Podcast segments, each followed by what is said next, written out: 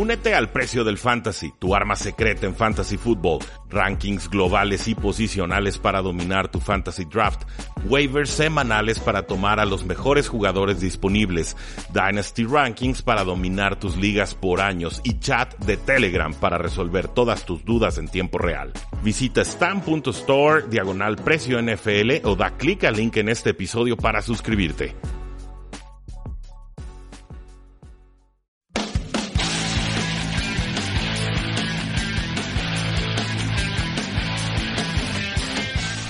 Saludos a todos y bienvenidos a un programa más de Tres y Fuera, donde la NFL no termina y nosotros tampoco. Mi nombre es Rudy Jacinto y no puedo postergar este programa mucho más. Habían varios reclamando en redes sociales que habláramos de los juegos de postemporada. La verdad es que me estaba escondiendo, estaba tratando de reflexionar, encontrar las posturas, los ángulos, las ventajas, las desventajas y ciertamente aproveché estos dos o tres días para reunir toda la información que podía y poder presentárselas de la mejor manera ya con una decisión más sólida tomada. Entonces, las decisiones están tomadas, el análisis está listo. Muchas gracias a todos ustedes por su paciencia. Les aseguro que este programa va a valer la pena.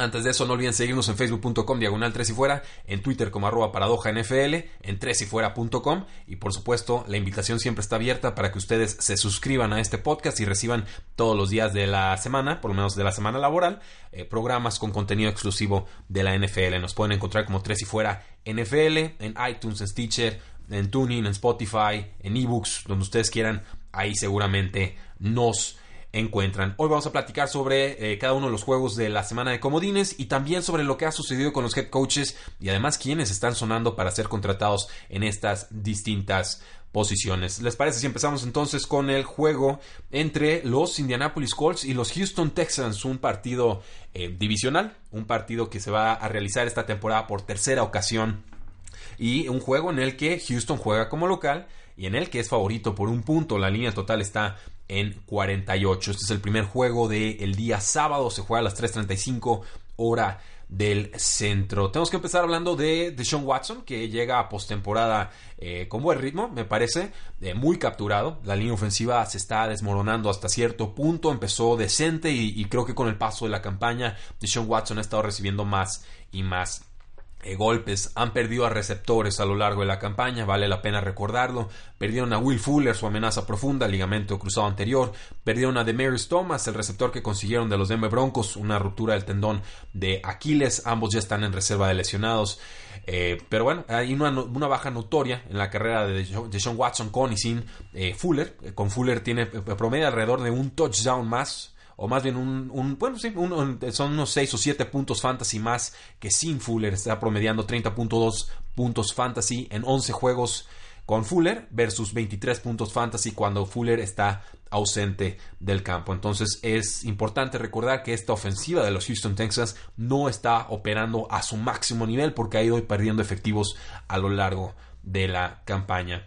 La defensiva de los Colts es una sorpresa. La defensiva, por mucho, la más barata en toda la NFL, también ha sido una de las más productivas. Se especializa la defensiva de los Colts en limitar las jugadas grandes y las escapadas de corebacks. De hecho, eh, permiten muy pocas escapadas de corebacks. Es el, sexto equipo que menos eh, yardas a corebacks permite en esta temporada. Permiten 11.4 yardas terrestres a corebacks en esta campaña, por lo cual eh, es importante esto porque se enfrentaron a muchos corebacks correlones y sobre todo porque se enfrentaron dos veces ya a Deshaun Watson. Esta lista de corebacks que han enfrentado incluye al mismo Watson, a Alex Smith, a Carson Wentz, a Blake Bortles, a Dak Prescott y a Blake Gabbert, eh, que no pasará muy bien, pero sí se sabe escapar del bolsillo para correr por su vida. Entonces, eh, hay obviamente siempre el potencial de Sean Watson con pases profundos, encontrando de Andre Hopkins. Parece que Kiki Couty va a poder jugar como receptor slot. Eh, hay otros receptores periféricos, creo que no son de tanto impacto como los otros jugadores que mencioné. Lamar Miller atacando por el centro del campo. Importante que esté sano, pero eh, no sé qué tanta producción pueda tener contra una, una, línea defensiva de los Colts que se ha comportado a lo largo de esta campaña. Entonces, eh, los Tejanos no protegen a Deshaun Watson en su, en su físico, en su línea ofensiva. Han permitido 62 capturas, 137 golpes a coreback, 119 tacleadas para pérdida. Entonces, ojo ahí, si los Houston Texans pierden este partido, seguramente será porque la línea defensiva y los, los linebackers de los Colts pudieron llegarle a de Sean Watson y hacerle la vida imposible. Creo que Lamar Miller va a tener mucho volumen de juego contra esta eh, buena defensiva de los Colts que permitió 3.47 yardas por acarreo a lo largo de la campaña, además de 5 eh, partidos. Pero además tendrá que ser opción Lamar Miller por la vía aérea porque creo que faltan opciones de pase en esta ofensiva. Los targets en la semana 17 de Sean Watson, 16 pases a DeAndre Hopkins, 5 a Vincent Smith, 5 a DeAndre Carter, los receptores periféricos de los que hablábamos, 3 para el corredor Blue, 2 para el corredor Lamar Miller, las alas cerradas prácticamente desaparecidas. Creo que Hopkins es imposible de defender, pero también la defensiva de los Colts ha estado limitando la producción de receptores número 1 a lo largo de de la eh, campaña. Entonces, es probable que el coordinador defensivo de los Colts, Matt Everfluss, me dedique a apoyo de linebackers o de safeties para ponerle una doble cobertura de Andre Hopkins y retar entonces a que Deshaun Watson le gane por otras vías. ¿Cuáles serían estas otras vías? Eh, creo que sería Kiki Couti, que llegó a tener un buen partido contra los Indianapolis Colts, pero recordemos es un novato. Las alas cerradas, pues quizás Griffin, eh, Ryan Griffin, no sé, no sé, cuál de estas alas cerradas o, Jordan Thomas, hay, muchas opciones de alas cerradas, pero ninguna ha sido realmente productiva a lo largo de la campaña, entonces sí creo que puede aprovechar esa posición eh, Houston, pero creo que los linebackers de los Colts son bastante capaces y que va a ser una producción un tanto limitada. Pasando al otro lado del balón, pues bueno, Andrew Locke ha jugado dos veces contra los Houston Texans, ha dañado muchísimo a la defensiva de Romeo Cornell, el coordinador defensivo de los Houston Texans.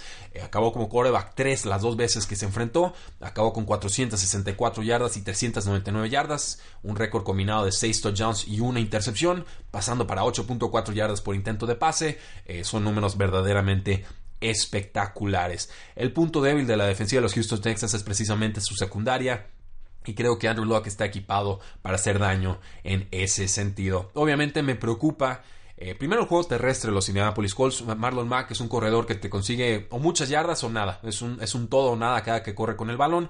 Y la defensiva de los Houston Texans en la vía terrestre, una de las mejores de toda la campaña. Entonces yo no estoy esperando mucha producción de Marlon Mack en este partido. Si acaso un touchdown de corto yardaje, creo que en líneas generales Houston va a poder contener la ofensiva terrestre de los Indianapolis Colts y que se puede volver entonces importante Nihim Hamis, que es el que atrapa pases desde el backfield. Eh, es importante también para los Indianapolis Colts que recuperen al centro Ryan Kelly. Tiene una lesión de cuello, unas eh, lesiones por ahí de, de, ligamento medial que ha estado cargando a lo largo de la campaña, pero la línea ofensiva de los Indianapolis Colts también es una de las mejores en todo el año. Entonces se enfrenta fortaleza contra fortaleza. Creo que la línea ofensiva de Houston también es de temer, pero que en líneas generales las líneas, valga la redundancia, se van a neutralizar. Es decir, eh, sí que vamos a ver mucho de Jadavion Clowney, vamos a ver mucho de JJ Watt y vamos a ver mucho de Whitney eh, Merciless, pero eh, creo que la línea ofensiva de los Colts puede defenderse en líneas generales uno a uno contra esta unidad. Entonces creo que van a intercambiar victorias, que de repente la defensiva le va a llegar a Andrew Locke, de repente la línea ofensiva le va a dar tramos importantes del partido en los que Locke va a poder lanzar a profundidad y con relativa comodidad. Entonces no, no sé si esa parte del duelo sea realmente la clave. Sería fantástico para Houston que pudieran golpear a Andrew Locke, por supuesto, pero la realidad es que Andrew Locke ha sido uno de los quarterbacks menos golpeados en esta campaña. Entonces, creo que la línea ofensiva se va a saber comportar. ¿Cómo quedan los targets entonces de los Indianapolis Colts? De la semana 3 a la semana 17, 47 targets para T.Y. Hilton que está lastimado, 38 para Eric Ebron, 30 para Nihem Hines el corredor, Dontrell Inman y Chester Rogers 18 cada uno, Zach Pascal el otro receptor 15 targets y 10 también para Ryan Grant. Por ahí tenemos unas nueve targets más para el corredor Marlon Mack. Cada que T.Y. Hilton se enfrenta a los Houston Texans los despedaza. Ha sido eh, prácticamente esto. Su promedio en la carrera son 6 recepciones, 133 yardas y un touchdown. Esto es a lo largo de 7 encuentros. Se tendría que enfrentar en teoría al cornerback del lado izquierdo Jonathan Joseph, quien no jugó en la semana 17 por molestias en el cuello. Han estado rotando muchos jugadores en esa posición de cornerback. Obviamente esto afecta su continuidad y su capacidad para defender el ataque aéreo. La otra pieza importante por la vía aérea tiene que ser el ala cerrada Eric Ebron, la amenaza roja más importante del equipo en toda la temporada. Tuvo 21 targets a lo largo del año y además 13 anotaciones por la vía aérea. Entonces, en general, creo que las alas cerradas le han hecho daño a Houston en el 2018. Atraparon el 76% de sus pases para 1078 yardas y 9 touchdowns. Ahí hay un punto débil que los eh, Colts pueden eh, explotar. Además, en los duelos que Eric Ebron tuvo contra los Texans, 40 recepciones, un touchdown y 65 recepciones más un touchdown. Eh, creo que Hilton va a ser productivo, creo que hasta cojeando le puede hacer daño a esta defensiva de los Houston Texans, lo ha hecho a lo largo de su carrera, lleva semanas sin practicar y aún así ha estado jugando a un altísimo nivel. Eric Ebron puede ser intermitente, pero creo que en un juego de playoffs el equipo lo va a necesitar más que nunca y que por ahí pueda aparecer un receptor periférico, no sé, John Inman creo que ha estado jugando bien en las últimas, eh, por lo menos la última semana y de ahí atrás en semanas esporádicas, entonces puede aparecer como esa opción de pase número 3 del equipo. Estoy esperando un juego divertido, un juego divisional de alto calibre, equipos que se conocen muy bien. Creo que los Colts llegan en ligeramente mejor momento y que a pesar de que van a estar jugando como visitantes, los Colts en estos momentos son una unidad más estable. Denme a los Colts, creo que este juego puede estar por ahí del 30-27, 27-24. Creo que eh, va a ser un ida y vuelta, pero que finalmente Andrew Locke va a tener una victoria en postemporada importantísima y que esta historia del sueño de los Colts va a seguir brillando. Pasamos entonces al juego de los Seattle Seahawks que visitan a los Vaqueros de Dallas. Este es el juego del sábado por la noche. Se juega a las 7:15 hora del centro. Los Vaqueros de Dallas favoritos por dos puntos. Y la línea total se encuentra en 43. Este es un duelo de equipos que son clones. En realidad son defensivas eh, fuertes que favorecen mucho el juego terrestre, que tienen corebacks eh, móviles con un eh, ataque aéreo eh, un tanto intermitente que no es prioritario en la ofensiva, pero que puede aparecer en momentos importantes y así ha sucedido a lo largo de la campaña. Estos dos equipos ya se enfrentaron, fue un duelo bastante, bastante cerrado. De hecho, fue el juego en el que el safety Earl Thomas salió lastimado del partido. Es notorio primero que los vaqueros de Dallas son locales y que son favoritos por dos puntos. Descansó Ezekiel Elliott en la semana 17, es la opción de corredor número uno para esta semana. Si es que alguien todavía juega fantasy football de playoffs, eh, creo que Ezekiel Elliott es la opción más importante en toda la jornada. Los, los corredores contra los Seattle Seahawks pues han tenido algo de, de efectividad, han corrido para 5 yardas de la semana 9 a la semana 17. Están promediando 5 yardas por acarreo. La fortaleza de la línea ofensiva de los Vaqueros de Dallas es su ataque terrestre, es la calificada como la número 8 por fútbol outsiders por yardas ajustadas, pero es la número 28 por eh, capturas permitidas a mariscales de campo, una estadística también ajustada. La número 26 en, golpes a corebacks permitidos, la número 31 en capturas, así en, en líneas generales, sin ningún tipo de ajuste. Permitieron 56 capturas en la campaña. Entonces, si el coordinador ofensivo Scott Linehan quiere quitarle algo de presión a Dak Prescott, hay que establecer el juego terrestre. Hay que correr y correr y correr, quizás correr un poco más y entonces ya empezamos a aderezar el juego con algunos pases cortos o alguna amenaza profunda de Amari Cooper. Eh, o por qué no, pensar también en Blake Jarwin, quien explotó para tres touchdowns en la semana 17 eh, contra los gigantes de Nueva York. Creo que esa victoria con remontada y todo no tiene mucho caso que la jugaran los titulares de los vaqueros de Dallas, pero en cierta forma les puede dar una especie de ímpetu anímico. Creo que llegan un poco más motivados después de esa importante eh, remontada.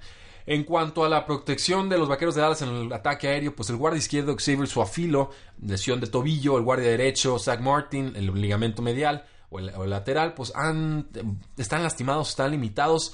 Y la defensiva de Pete Carroll ha sido la número 11 en capturas de quarterbacks con 43 y la número 4 en golpe a mariscales de campo con 100 entonces, ojo ahí, creo que el, defensive end Frank Clark, el nose tackle Jaron Reed van a hacer daño en esta línea ofensiva. No me fío de la línea de los vaqueros de Dallas en protección de pase. Y por más que corran en todo el partido, de repente, en algún momento llegas a una tercera y ocho y tienes que soltar el brazo. Entonces, si no tienes el tiempo la seguridad de que vas a poder hacer lecturas de campo y encontrar a tu receptor, creo que Dak Prescott podría tener una tarde bastante eh, complicada. Entonces, Ojo ahí, también Seattle ha limitado mucho las corridas de corebacks en esta campaña. El equipo número 11 con menos yardas permitidas a corebacks por partido. Permiten 13.5. ¿Cómo están distribuidos los targets de los vaqueros de Dallas? 76.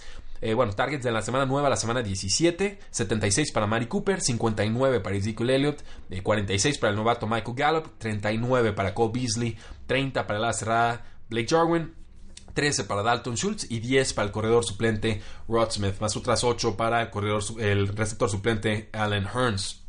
Terminó lento la campaña Mari Cooper, esto hay que notarlo. Se ha venido desinflando tres partidos consecutivos con menos de 35 yardas. Esto se parece más al, a Mari Cooper de Oakland que a la Mari Cooper que había estado impresionando con los vaqueros de Dallas. Pero sabemos que también tiene un potencial alto por partido, que cuando explota lo hace de importante manera.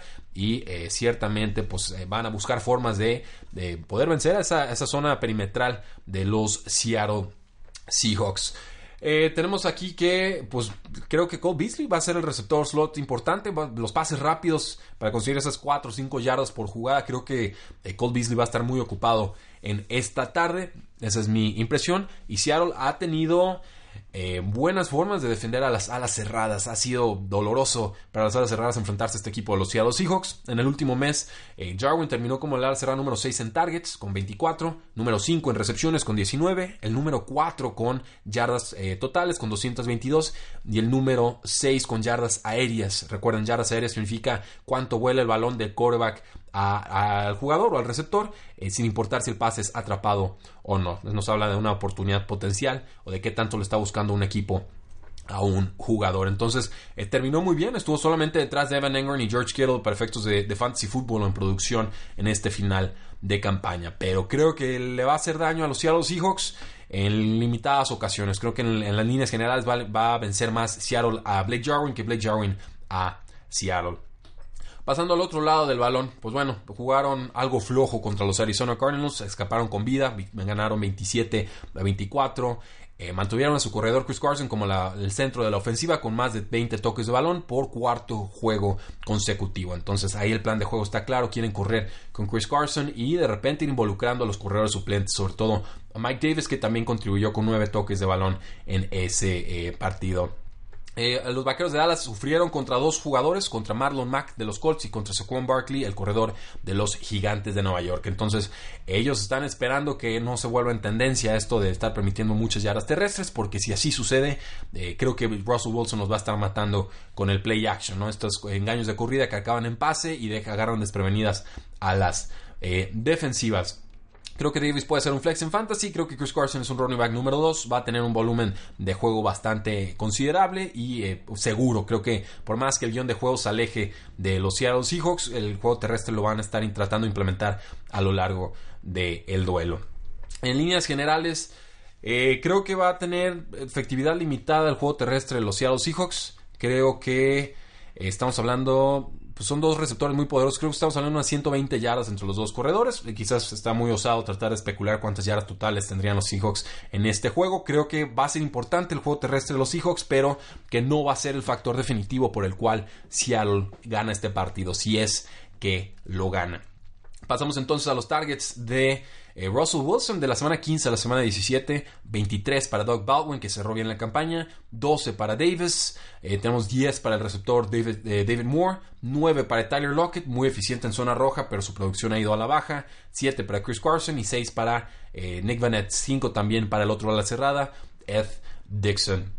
Baldwin no jugó en la semana 14 y después se volvió a convertir en el receptor número 1 de Russell Wilson atrapó más targets, 11 más targets que cualquier otro receptor de los Seahawks en ese cierre de campaña. Creo que los vaqueros de Dallas han tenido algo de problemas con la posición de cornerback, la posición de cornerback slot. Anthony Brown ha tenido una lesión de espalda recurrente, ha permitido muchas recepciones, ha permitido 9 yardas por recepción o por intento de pase y además 3 touchdowns desde la semana 8, que fue la semana de descanso de los vaqueros de Dallas. Entonces creo que ahí en el slot Baldwin le puede hacer mucho daño. Creo que es la pieza más importante eh, como receptor.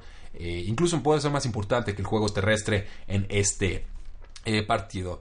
Lo de Lockett, pues lo comentábamos, es una especie de Sean Jackson, amenaza profunda que de repente tiene touchdown altamente eficiente. Le han ido quitando algo de, volumen de juego a lo largo de la campaña, pero también sabe correr sus rutas como slot. Entonces espero mucha, espero que haya versatilidad de, de Doug Baldwin y de Tyler Lockett alternándose, atacando pegados a la línea de golpeo. Lo de David Moore, pues es más intermitente incluso que Tyler Lockett, pero de repente aparece con recepciones magistrales o muy acrobáticas en zona roja.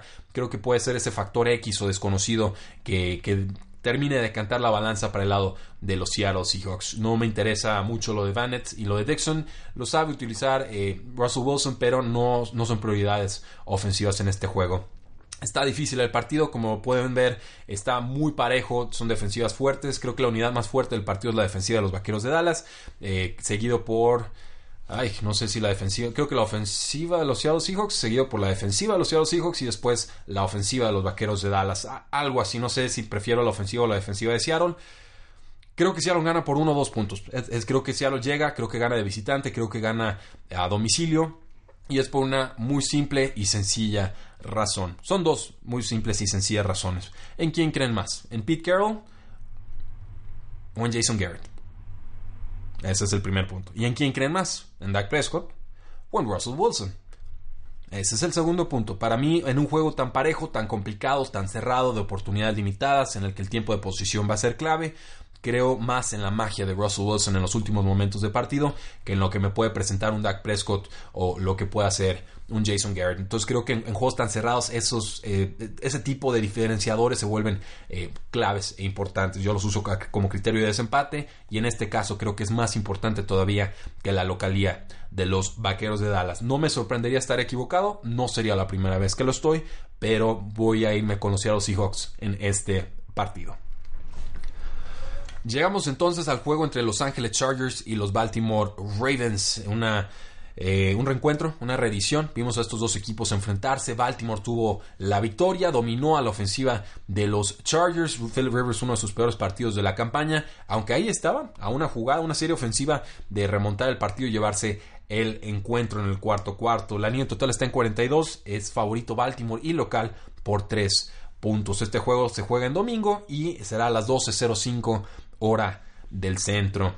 Tenemos que empezar hablando de el juego terrestre de los Baltimore Ravens. Me queda clarísimo que desde que llegó Lamar Jackson como titular de este equipo, reencendió por completo y cambió la dinámica ofensiva del equipo. Ha tenido un récord Lamar Jackson como titular de seis victorias y una derrota. Ha sido la ofensiva más terrestre en toda la campaña. Controla el reloj, limita el volumen de juego de los rivales, permiten apenas 18.1 puntos por juego, algunas de las ofensivas más fuertes en toda la NFL. Ahí están incluidos Atlanta, Kansas City, Tampa Bay y los mismos Los Angeles Chargers. Interesante ver que Kenneth Dixon empezó a tener más participación en la ofensiva que Gus Edwards. A mí me gusta mucho más Kenneth Dixon, me parece un arma más versátil por tierra y por aire, pero Gus Edwards va a seguir teniendo su rol. Entonces creo que ahí va a estar eh, particionada, va a estar repartida la, la ofensiva terrestre de los Baltimore Ravens con estos dos corredores y obviamente con el mismo Lamar Jackson. Eh, con una mala defensiva terrestre, creo que los Chargers no han defendido bien en esta campaña el ataque terrestre. En los últimos cinco juegos se han logrado componer, han permitido apenas 4.3 yardas por intento de acarreo a los corredores eh, rivales. Creo también que en cierta forma limitaron el ataque terrestre de los Baltimore Ravens esa primera vez que se enfrentaron. ¿Cuál es mi preocupación con los Chargers? Que bueno, a pesar de que son una defensiva muy fuerte, muy capaz, muy ágil, muy inteligente, han tenido muchísimas lesiones en el centro de, su defensiva, sobre todo con el, linebacker Jatavis Brown, una lesión de tobillo, con Denzel Perryman, que tuvo una lesión del tendón de la corva y de rodilla, y el linebacker Kisir White, que también sufrió una lesión de rodilla en la campaña. Por ahí también perdieron al nose tackle Corey Luget con una lesión de cuádriceps. Entonces, estamos hablando, hablando de tres o cuatro bajas en el centro del campo, específicamente de la defensiva. Eh, muy, muy sensibles. Y creo que eso Baltimore lo puede explotar. Eh, Lamar Jackson va a correr, y va a correr, y va a correr. Creo que lo va a hacer bien. Creo que va a estar vigilado por Derwin James en la medida de lo posible. Eh, creo que es importante y peligroso para los Baltimore Ravens entender que esta es la segunda vez que se enfrentan a los Chargers y que eh, su, estilo de juego seguramente funciona mejor cuando el rival no sabe qué esperar y cuando la defensiva no está acostumbrada a ver qué clase de jugadas son las que utilizas. Entonces, yo espero que los Chargers salgan con más inteligencia y que tengan eh, algo más de efectividad deteniendo ese ataque terrestre de los Baltimore Ravens, pero no espero que Baltimore tenga menos de 150 yardas eh, en este partido. Seguramente serán más y por ahí habrá una o dos anotaciones por la vía terrestre. ¿Cuál sería la sorpresa grata en este partido? Que los Chargers estuvieran tan preocupados por detener el ataque terrestre que Lamar Jackson empezara a soltar brazo y lo hiciera de forma efectiva. No creo que los wide receivers sean muy útiles en este juego, no lo han sido desde que Lamar Jackson ha estado como titular o bajo centro. Hablamos de, John Brown, hablamos de Michael Crafty, hablamos de Willie Sneed. De repente aparece uno con una anotación, pero no los ha utilizado mucho Lamar Jackson en esta campaña porque ciertamente no ha estado progresando como un pasador. Eh, está claro, es más amenaza terrestre que aérea en estos momentos, pero eh, sí sería importante que Lamar Jackson encontrara eh, amenaza profunda, por lo menos con sus alas cerradas, con quienes sí ha tenido algo más de química, con Hayden Hurst, pero sobre todo con Mark Andrews. Entonces pasamos al lado de los, de los Philip Rivers, de los Felipe Ríos, de Los Ángeles Chargers. Una preocupación mía es que Philip Rivers ha estado cerrando mal el año, creo que ha estado flojo, creo que en diciembre le ha costado de repente jugar a Philip Rivers, quizás por las lesiones que ha sufrido eh, su equipo a lo largo de los años, pero eh, Baltimore es un equipo que te quita ofensiva, es un equipo que te da alrededor de 11 menos jugadas ofensivas que el promedio de la NFL. Lo pasó esto mismo con los Cleveland Browns, tuvieron 10.6 eh, bueno, tuvieron 10, entre 10 y 11 jugadas menos de lo que venían promediando a lo largo de la campaña. Entonces, Philip Rivers en titularidades de diciembre ha tenido juegos con múltiples intercepciones. Entonces, ojo ahí, Baltimore no ha tenido muchas entregas de balón a lo largo de la campaña eh, recuperadas, pero creo que con Philip Rivers aquí, con este ritmo que trae, eh, va a estar especialmente vulnerable. Y sobre todo creo que en la posición de guardia izquierdo y en la posición de tackle derecho, los Angeles Chargers han tenido muchos problemas para detener la presión rival. Entonces, si le empiezan a mandar estos esquemas complicados que no pudo descifrar, Philip Rivers en su primer duelo y le sumas una línea ofensiva que no está funcionando a un nivel óptimo y le metes además que Melvin Gordon no sabemos si está al 100%, y que le metes además que Philip Rivers no viene en su mejor momento, entonces ya me empieza a ser una especie de cóctel ofensivo un tanto más preocupante. Hablando de Melvin Gordon, pues viene batallando con una lesión de, ligamento lateral, de tendón de la curva y de tobillo. Todos estos los ha ido acarreando desde, bueno, no todos estos a la vez, sino desde a partir de la semana 6 en adelante ha tenido eh, unas de estas lesiones y solamente se le han ido eh, sumando. Creo que van a estar en desventaja los Angeles Chargers a lo largo del partido, pero el volumen de juego para Melvin Gordon va a ser muy, muy eh, importante. Lo van a utilizar sí o sí, es pieza clave para que los Chargers puedan salir adelante en este partido. Eh, Austin Eckler, corredor número 2, Justin Jackson, corredor número 3, son simplemente volados en este encuentro. Los targets de Philip Rivers de la semana 16 a la 17, 15 para Keenan Allen, 10 para Jackson, 9 para Mike Williams, el receptor número 2, Antonio Gates tiene 7, Melvin Gordon tiene 6, Terrell Williams tiene 5. Eh, está difícil. El, problema con la defensiva de Baltimore es que además de, del buen juego terrestre que tiene Baltimore y que limita ofensivas, eh, no tiene puntos débiles. Faltan algunas superestrellas, sí. No tiene tantas entregas de balón Baltimore a favor, eh, sí pero eh, no, veo un punto en el que diga sí a este linebacker o a este cornerback o a este liniero es al que tenemos que estar atacando a lo largo de todo el partido. Creo que la mejor forma en la que los Chargers pueden atacar en este juego es ser metódicos, tomar las yardas que vaya ofreciendo la ofensiva de Baltimore, no volverse locos con los ataques profundos. Eh, creo que ahí sí tienen la ventaja los cornerbacks de los Ravens enfrentándose a Mike Williams y a Terrell Williams sería con Marlon Humphries y con eh, Jimmy Smith. Ambos cornerbacks han estado jugando bien en esta campaña. Entonces hay que ser metódicos, hay que ser inteligentes, hay que soltar el brazo rápido para que no nos llegue la presión de los Baltimore eh, Ravens. Por ahí creo que también regresa Hunter Henry, este es un nombre importante, ala cerrada,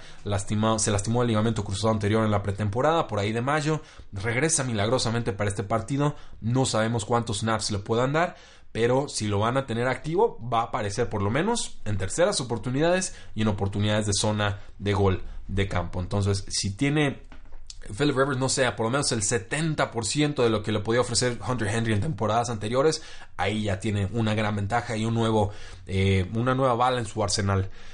Este juego está complicado, les soy muy sincero. Primero tenía a los Chargers ganando este partido. Me preocupaba para Baltimore que lo fuera la segunda vez que se enfrentaran a este equipo y que Chargers pudiera descifrar cómo fueron despedazados en el juego número uno.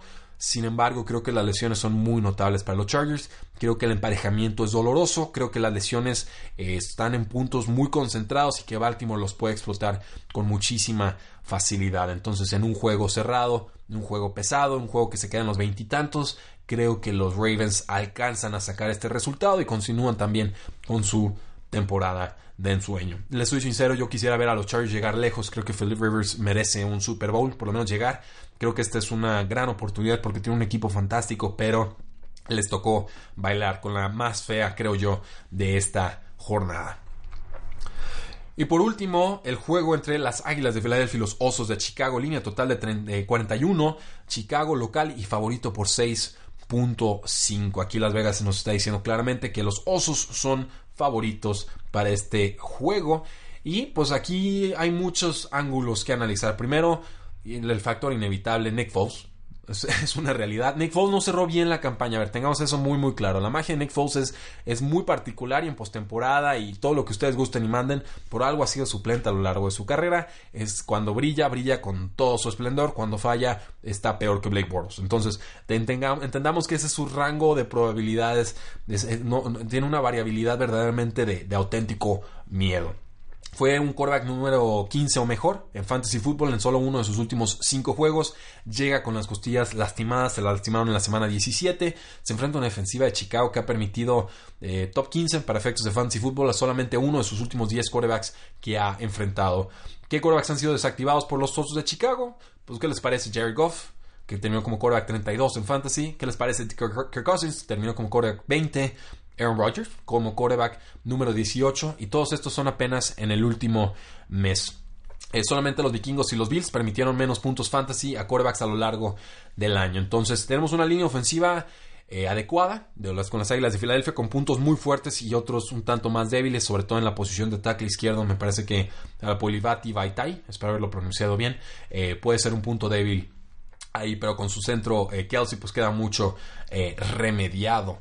La presión, pues obviamente va a ser basta, va a ser fuerte. La presión llega sobre todo por vía de Khalil Mack. Y este es el jugador clave, ¿no? Aquí es donde Khalil Mack tiene que demostrar que vale lo que el equipo pagó por él, que fue dos primeras rondas y un mundo de dinero. Y de a partir de ahí, pues podemos hablar del resto de la defensiva. Parece que regresa el safety Eric Jackson, un regreso importantísimo, uno de los jugadores que más intercepciones ha tenido a lo largo del año. ¿Cómo va a atacar entonces eh, Nick Foles? Primero, pues con su juego terrestre, creo que no van a tener efectividad, no lo han tenido a lo largo del año y no, creo que esto vaya a cambiar en este juego. Wendell Smallwood y Josh Adams y Darren Sproles ahí se están alternando entre los tres. Han perdido a Jay Ajayi, han perdido a Corey Clements. Ah, está muy mermado el ataque terrestre, no tiene nada que ver con el ataque terrestre del año pasado. Y creo que esto limita mucho las opciones de run pass options o las optativas que tanto le gustaba usar a las Águilas de Filadelfia el año pasado. Si tengo que utilizar a uno de los tres, pues denme a, Darren Sproles porque creo que van a estar en desventaja en el juego y es el que atrapa pases desde el backfield. En cuanto al ataque aéreo de las Águilas de Filadelfia, de la semana 15 a la semana 17, que es cuando Nick Foles fue titular, 27 targets para la cerrada Zach Ertz, 18 para Alshon Jeffrey, 15 para Nelson Aguilar, 14 para Golden Tate, 13 para Darren Sproles, 10 para Wendell Smallwood y 8 para la ala cerrada número 2, Dallas Goddard. Creo que eh, no ha habido consistencia con Zach Ertz, la cerrada de las Águilas de Filadelfia, con Nick Foles bajo centro, es un volado. Tristemente, Zach ha tenido una de las mejores temporadas eh, de, una, de una ala cerrada en la historia de la NFL, por lo menos atrapando pases, pero con Nick Foles cambia mucho la fórmula que con Carson Wentz. Al que sí hemos visto brillar y bastante ha sido Alshon Jeffrey, eh, sobre todo atacando en el perímetro. Entonces yo creo que los Osos de Chicago van a dedicar un poco más de eh, presión defensiva sobre Sackers, quizás con un apoyo de, linebacker o de safety para detenerlo y retar a que Nick Foles te ataque eh, en profundidad, ya sea con Nelson Agalor o con Alshon Jeffrey. Yo estoy esperando un buen partido de Alshon Jeffrey. Creo que ha estado encendido en las últimas semanas y no veo por qué no puede hacerle daño a esta secundaria muy capaz, pero eh, también Alshon Jeffrey lo es. Y además es un juego venganza para Sean Jeffrey, ¿no? Si creen en esas cosas. Jeffrey viene de los Osos de Chicago hace algunas temporadas. También por ahí el ala cerrada Trey Burton, eh, que estuvo con las Águilas de Filadelfia, pues ahora está jugando con los Osos de Chicago. Entonces hay, algunas eh, caras conocidas y se van a estar enfrentando en este partido. El coordinador defensivo Vic Fangio de los Osos de Chicago, para mí, quizás el mejor en toda la NFL, lo viene haciendo ya desde muchas, muchas eh, temporadas. Va a buscar la forma de desactivar a Zach va a atacar con va a permitir que entonces eh, Foles le lance a Alshon Jeffrey. Y la ventaja de que Foles tenga que buscar a Alshon Jeffrey es que son rutas que tardan más tiempo. Entonces le das más tiempo a tus eh, pass rushers para que puedan llegarle y pegarle a Nick eh, Foles. Por ahí la clave podría ser la cerrada número 2, Dallas Goddard. Ah, es un jugador muy capaz. Creo que la ofensiva de las Águilas ha funcionado mucho mejor cuando han involucrado a Dallas Goddard y sobre todo cuando han desfasado a ese receptor número 3. Llámense en su momento Nelson Aguilar, pero sobre todo Golden Tate. Entonces, eh, los Osos de Chicago perdieron a su quarterback Bryce Callahan en la semana 14 por una lesión de, pie. Por ahí creo que Nelson Aguilar también puede hacer bastante, bastante daño. Entonces creo que va a haber un, buen juego de Alshon Jeffrey, un buen juego de Nelson Aguilar. Creo que Osos limita a Zach Ertz, que no permite juego terrestre, y que Nick Foles eh, así va a ser como va a tener que remontar este partido. Con los Osos de Chicago, pues ¿cuál sería la trampa? Que Mitchell Trubisky entregara el balón o que no pudiera anotar suficientes puntos para mantener el ritmo con Nick Foles en caso de que estén en desventaja. A la defensiva de las Águilas de Filadelfia se le conoce por un pass rush fuerte, por limitar el juego terrestre, pero también por tener una secundaria muy vulnerable. La pregunta es, ¿Mitchell Trubisky está listo para explotar esa secundaria? ¿Tiene la habilidad ya desarrollada para poder atacar en profundidad con relativa eh, consistencia? No lo sé lo veremos. Pero las Águilas de Filadelfia permiten muchas yardas a corebacks que corren. Dak Prescott, cuando se enfrentó a ellos, coreback número uno en fantasy. Deshaun Watson, coreback número dos. Cam Newton, coreback número tres. Marcus Mariota, coreback número siete. Dak Prescott de nuevo, coreback número nueve. Y el mismo Blake Bortles, coreback número dos. Entonces yo no veo por qué Mitchell Trubisky no pueda terminar este juego con unas 40 o 50 yardas terrestres para mover las cadenas o incluso anotar un eh, touchdown. Eh, ah, sabemos, Mitchell Trubisky cuando brilla también es espectacular, cuando falla aparece Blake Bortles, pero tiene un arsenal muy vasto, tiene un juego terrestre muy capaz con Jordan Howard, pero sobre todo creo que Terry Cohen va a ser la, la, clave en ese backfield atrapando pases. Es muy rápido, es muy ágil, es muy difícil de taclear, es diminuto y las Águilas de Filadelfia permiten la cuarta mayor cantidad de recepciones a eh, bueno, son siete recepciones las que están permitiendo las Águilas de Filadelfia en la campaña.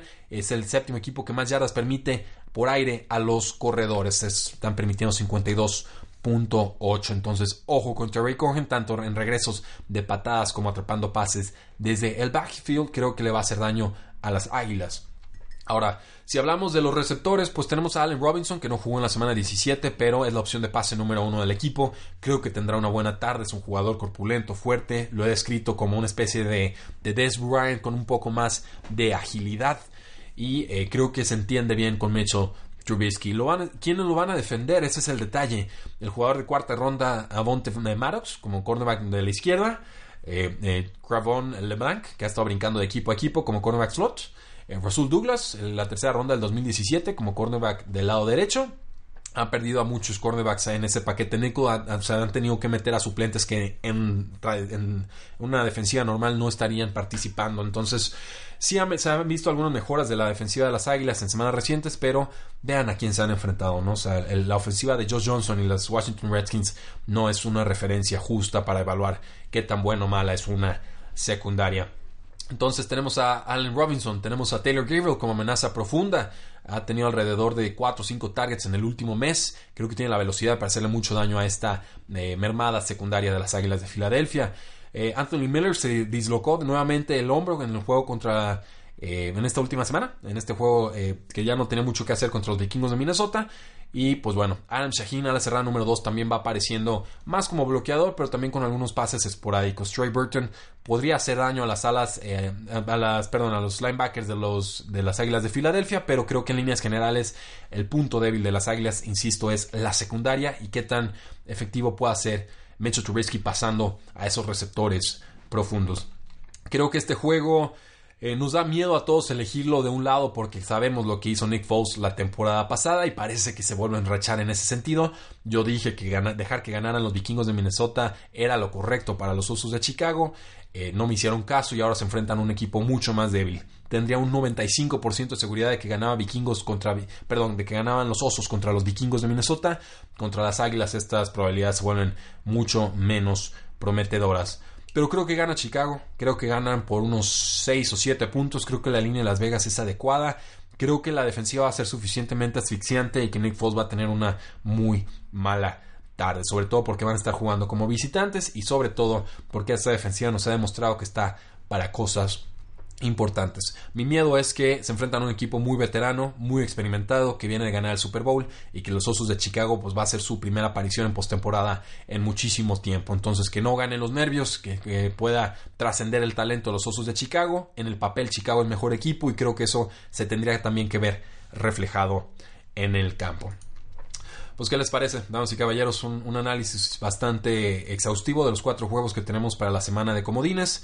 Entonces, tenemos a los Colts, tenemos a los Seahawks, tenemos a los Ravens y tenemos a los Osos de Chicago como las predicciones de tres y fuera para avanzar a la ronda divisional.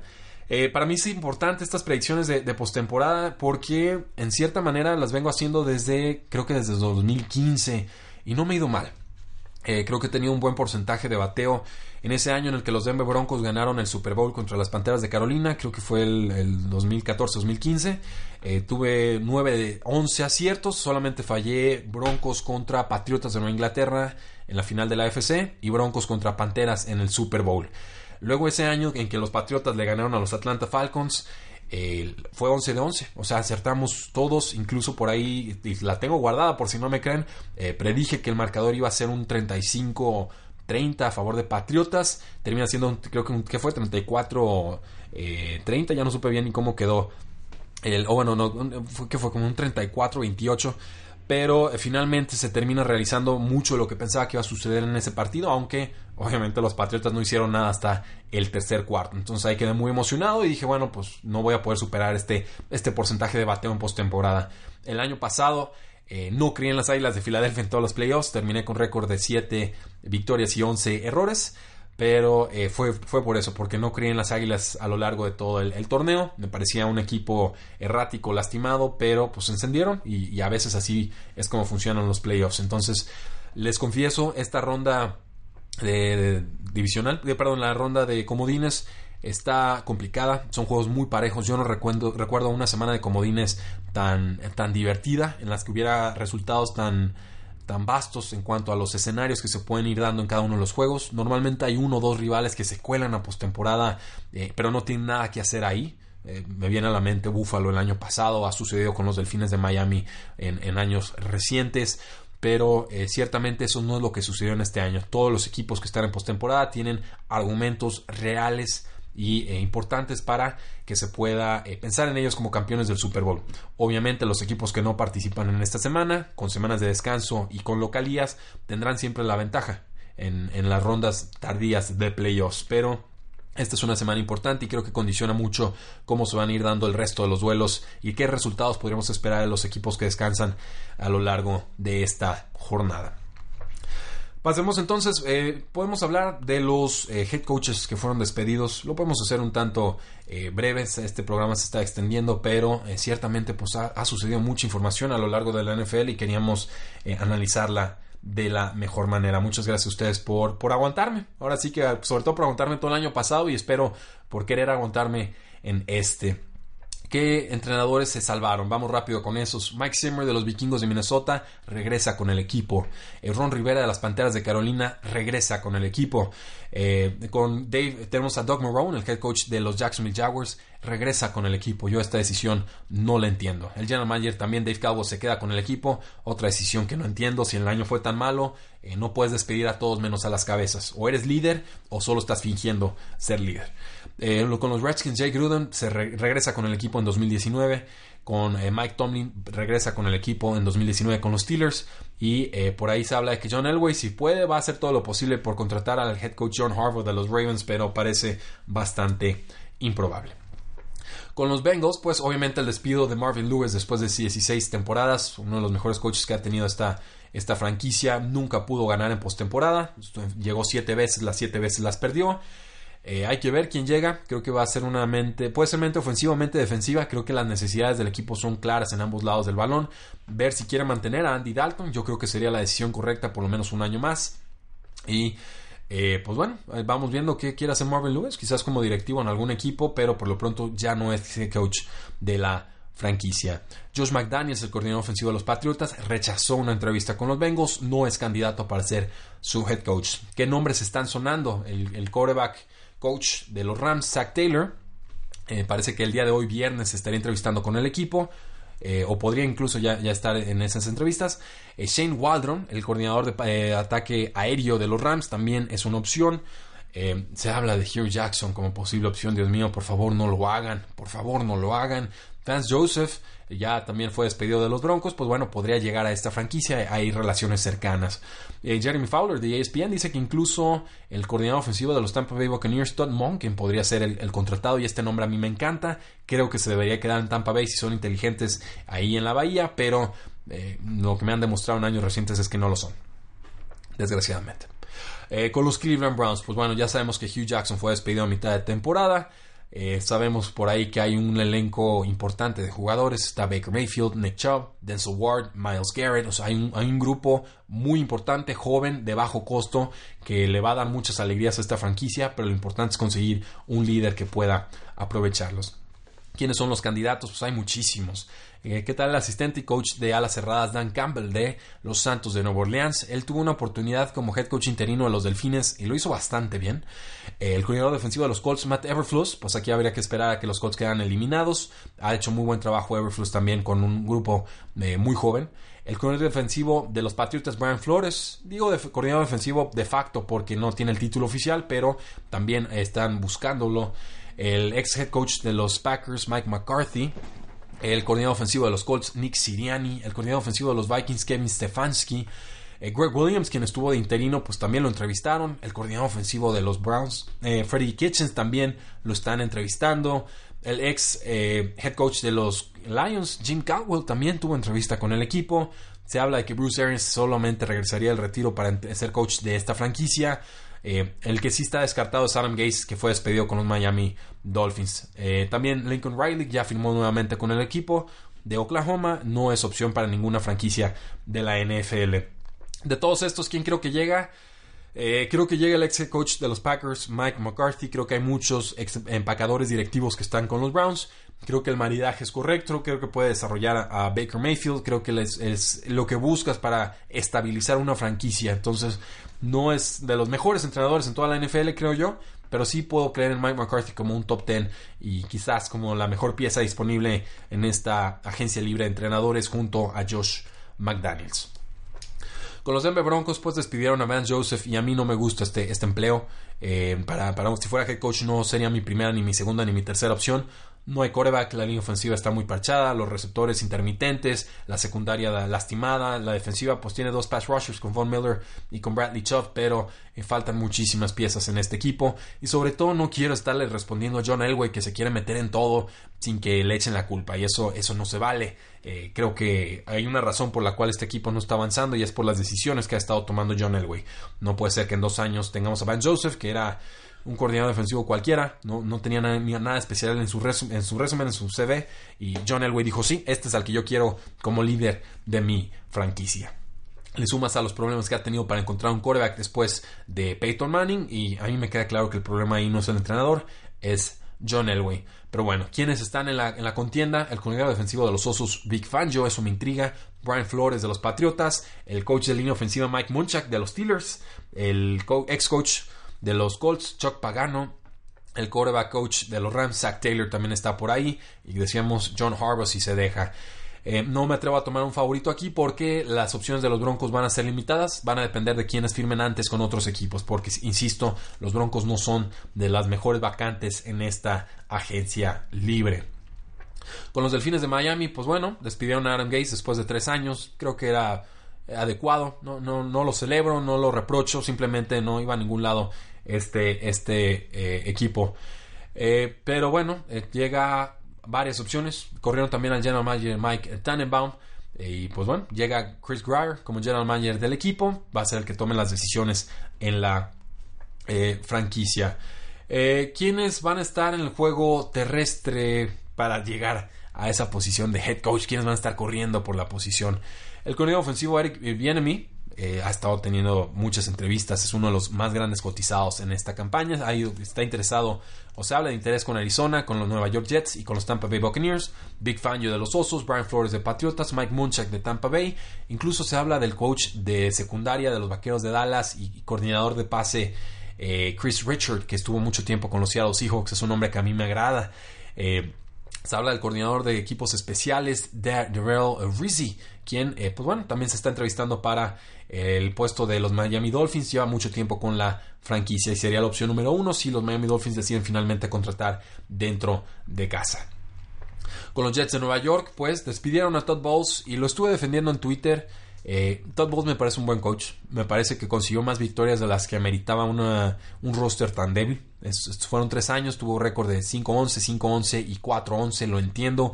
Pero ver a Todd Bowles en el campo me parece que tomaba decisiones sensatas, me parece que no retaba a lo tonto, me parece que sus jugadores están comprometidos con él, me parece que le sacó jugo a una franquicia que no tenía mucho que ofrecer. Entonces, Todd Bowles espero que reaparezca, estoy casi seguro que sí lo va a hacer en otro equipo y de forma bastante eh, pronta. Aquí lo importante es, bueno, quién va a desarrollar a Sam Darnold, que cerró bien la campaña. Y aquí también hay muchos nombres en la, en la terna.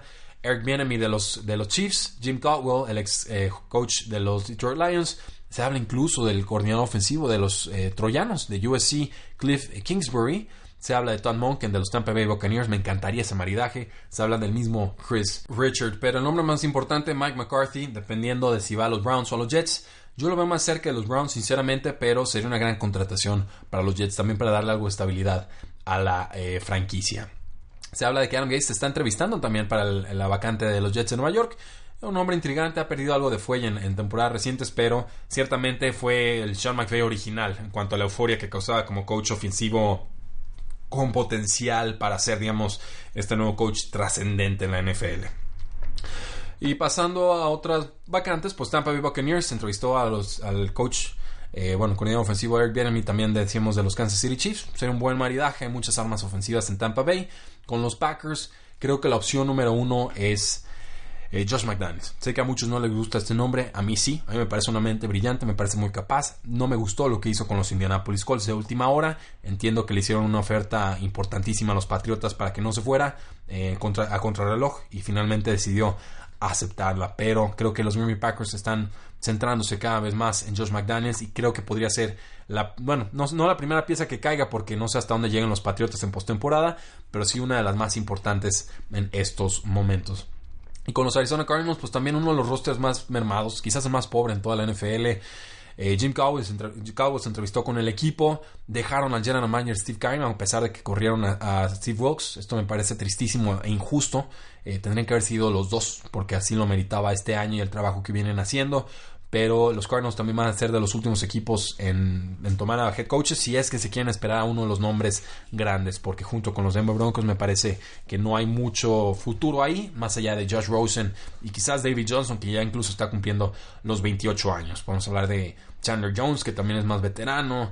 Eh, de Patrick Peterson, el cornerback, que también es más veterano. Es decir, hay, hay mucho que hacer. Es una, reestructura de unos cuatro años, creo yo, para que puedan realmente ser contendientes. Y ves la división y tienen a Seahawks y tienen a Rams entonces, y a San Francisco. Entonces, no, no me apetece mucho ese empleo. En cuanto a coordinadores defensivos en que fueron despedidos, pues el coordinador defensivo Marquand Manuel de los Atlanta Falcons puede ser injusto esto porque fueron demasiadas lesiones las que enfrentaron los Falcons, pero pues bueno, finalmente el head coach va a decidir las jugadas defensivas a lo largo de la próxima temporada. Dan Quinn es el elegido. También corrieron al coordinador ofensivo Steve Sarkisian. Aquí, pues bueno, era una ofensiva top 10, pero muy esporádica, intermitente y a veces con problemas en zona roja. Entonces no parecía que maximizara el talento del roster que tiene. Van a buscar otras opciones. Eh, con los Cardinals, pues corrieron al coordinador ofensivo Byron Leftwich fue de lo mejorcito que estuvo Arizona este año, simplemente tomando decisiones más sensatas para aprovechar a Larry Fitzgerald de David Johnson, pero pues debe aparecer por ahí como coordinador ofensivo o como por lo menos como coreback coach en algún equipo. Y eh, Alex Marvez de SiriusXM decía que eh, reportó que el, coach de receptores Terry Robinsky de los Buffalo Bills fue despedido. Y esto sí me sorprendió mucho porque los receptores de los Bills están mejorando en el último mes de la campaña. Robert Foster y Say Jones y Isaiah McKenzie están involucrados desde que cortaron a Kevin Benjamin, Benjamin y a Terrell Pryor. Entonces es un, es un coach capaz, tiene 64 años, lleva 36 años en la NFL, debe de reaparecer, creo que hizo un buen año, sobre todo, insisto, en, esa, en ese último tramo de la temporada eh, regular. Con los Jaguars, pues mantuvieron a Doug Marrone, pero corrieron a Nathaniel Hackett, su coordinador ofensivo. Están hablando de Daryl Bevel, el ex, Seahawk, para la posición. Sería una decisión muy conservadora. Dirk Carter, el que fue despedido como head coach de Tampa Bay, también suena como coordinador aquí para eh, reemplazar a la, posición de Steve Sarkisian con los eh, Atlanta Falcons. Con los Raiders, pues contrataron al general manager Mike Mayock eh, es bueno en el draft, creo que es lo único que le van a pedir hacer, que se enfoque, que establezca su sistema de evaluación en el equipo y que lo implementen a lo largo de toda la franquicia. Todo lo, operativo, ya tienen gente los Raiders que se encarguen de eso. Entonces, no me parece tan descabellado, pero ciertamente no tiene experiencia Mike Mayock en estas instancias. Eh, está raro el maridaje televisivo entre Mike Mayock y John Gruden. Y pues bueno, hay, otros nombres. Habla de Hugh Jackson, que podría llegar como coordinador ofensivo de los vikingos de Minnesota. Eh, los Steelers corrieron a su, a su coach de linebackers, Joey Porter. Eh, pues no sé qué culpa tendría Joey Porter en realidad. Si le dieron linebackers malísimos. TJ Watt fue número 7 eh, en la liga con 13 capturas. fueron líderes los Steelers en sacks con 52. Vamos, o sea, no, no entiendo por qué lo despidieron, pero pues bueno, chivos expiatorios. Steelers creo que en estos momentos no, no están con las ideas claras y no tienen una, brújula eh, hacia dónde apuntar. Y pues bueno, creo que ahí vamos a dejar el programa del día de hoy. Damas y caballeros, muchas gracias. Estuvo un tanto más extenso, pero entenderán, con tantos despidos de coaches, de coordinadores, rumores de quién podría llegar a dónde y con cuatro juegos importantísimos de postemporada, creo que la ocasión lo ameritaba.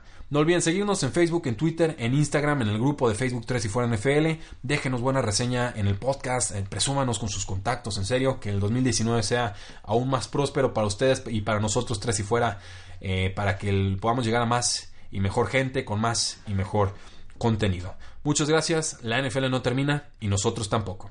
3 y fuera.